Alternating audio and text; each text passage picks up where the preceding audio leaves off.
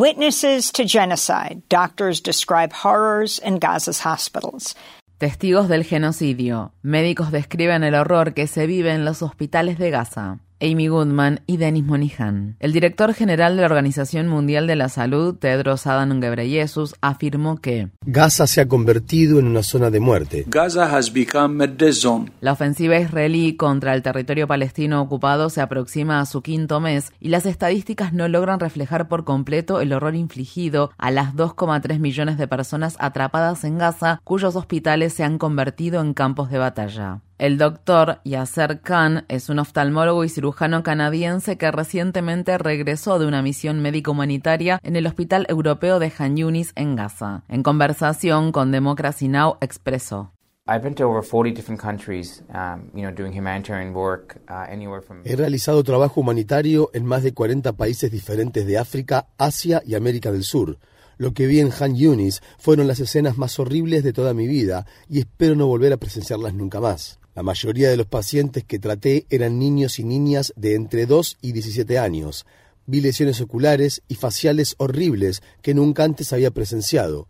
Vi a dos menores de 6 años de edad con los ojos destrozados por la metralla que tuve que extraer, ojos con fragmentos de metal incrustados, además de heridas en sus caras. Vi lesiones ortopédicas, cuerpos con sus extremidades cortadas y colgando. Vi heridas abdominales espantosas.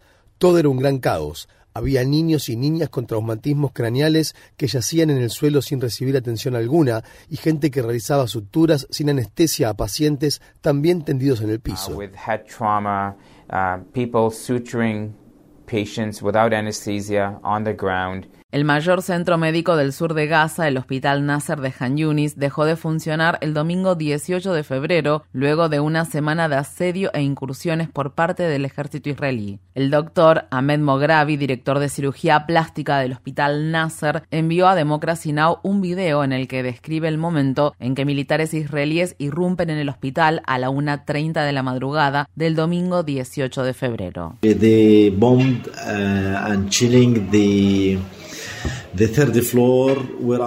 Bombardearon el tercer piso, apuntaron exactamente al departamento de ortopedia. Era un caos. Todas las personas corrían de un lado a otro. Me di cuenta de que se trataba de una división de las fuerzas de defensa de Israel cuando comencé a escuchar ladridos de perros en los patios del hospital. Y efectivamente, derribaron la pared trasera del hospital y soltaron a los perros. Inmediatamente me saqué la bata, tomé mi ropa y me escapé del hospital con mi familia y con muchos pacientes. And, uh, I ran away from the hospital with my family, with uh, many of patients. Los videos que compartió el doctor Mogravi muestran cómo algunos pacientes cubiertos de sangre son arrastrados en camillas a través de pasillos llenos de polvo y humo, iluminados únicamente por una linterna. Días después, un equipo de la Organización Mundial de la Salud, cuyo ingreso había sido bloqueado por el ejército israelí durante dos días, logró finalmente llegar al hospital Nasser. Un miembro del equipo, Chris Black, publicó un video que describe la escena y los esfuerzos para transportar a los pacientes más comprometidos. It's, uh, it's a heartbreaking situation. This hospital is the most important referral hospital south of Wadi Gaza. It's now on its knees. The entire neighborhood Es una situación desgarradora. Este es el mayor hospital de derivaciones al sur de Wadi Gaza. Ahora está de rodillas y todo el vecindario circundante ha sufrido daños y destrozos. El propio hospital no tiene electricidad, no tiene comida, no tiene agua. Unos pocos miembros del equipo médico y de enfermería han estado viviendo aquí en las instalaciones del hospital, trabajando las 24 horas del día. Los equipos de la OMS, de OCHA y los colegas de UNICEF estamos haciendo todo lo posible para atender a los pacientes que están en situación más crítica y estamos trabajando con el director del hospital para identificarlos y tratar de sacarlos de acá. Para todo este proceso contamos con cuatro ambulancias de la Media Luna Roja Palestina. Podemos trasladar dos o tres pacientes como máximo en estas ambulancias. El camino que llega hasta aquí es sumamente difícil de transitar.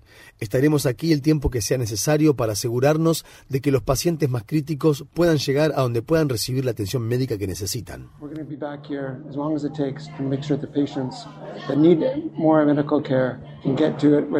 La Organización Mundial de la Salud es una de las agencias y organizaciones que componen el Comité Permanente Interinstitucional que coordina la ayuda humanitaria a nivel mundial. El miércoles 21 de febrero, el comité emitió un contundente comunicado sobre la situación general de Gaza. Un fragmento del comunicado dice, el sistema de salud continúa degradándose de manera sistemática y con consecuencias catastróficas. Al 19 de febrero, únicamente 12 de los 36 hospitales con capacidad de internación seguían funcionando y solo parcialmente. Se han producido más de 370 ataques contra la asistencia sanitaria en Gaza desde el 7 de octubre. Las enfermedades proliferan, la hambruna es inminente, el agua escasea, la infraestructura básica está diezmada, la producción de alimentos se ha paralizado, los hospitales se han convertido en campos de batalla, un millón de niños y niñas sufren traumas a diario. El doctor Irfan Galaria es un cirujano plástico y reconstructivo que trabajó como voluntario en Gaza con la organización de ayuda humanitaria MedGlobal. Galaria escribió recientemente un artículo de opinión publicado en el periódico Los Angeles Times con el escalofriante título Soy un médico estadounidense que fue a Gaza. Lo que vi allí no fue una guerra, sino una aniquilación. Durante una entrevista con Democracy Now, el doctor Galaria expresó lo que vimos fue un intento deliberado por parte de Israel de incapacitar el sistema de salud. El sistema de salud de Gaza ha colapsado. Los hospitales han sido atacados. Ya no tienen capacidad física ni espacio para atender a sus pacientes. Están matando a miembros del personal médico y sanitario. Los están atacando. Los están encarcelando. No está llegando ningún tipo de ayuda ni equipamiento médico. He estado en diversas zonas de guerra y he trabajado en pequeños hospitales de África. Pensé que iba a estar preparado, pero no estaba preparado para lo que vi aquí. Atacar hospitales, como está haciendo Israel en Gaza con la complicidad de Estados Unidos, constituye un crimen de guerra. El martes 20 de febrero, una resolución del Consejo de Seguridad de la ONU que pide un alto el fuego en Gaza recibió 13 votos a favor y uno en contra. Estados Unidos fue el único país que votó en contra y utilizó su poder de veto para anular la resolución, lo que permite que continúe la matanza masiva en Gaza.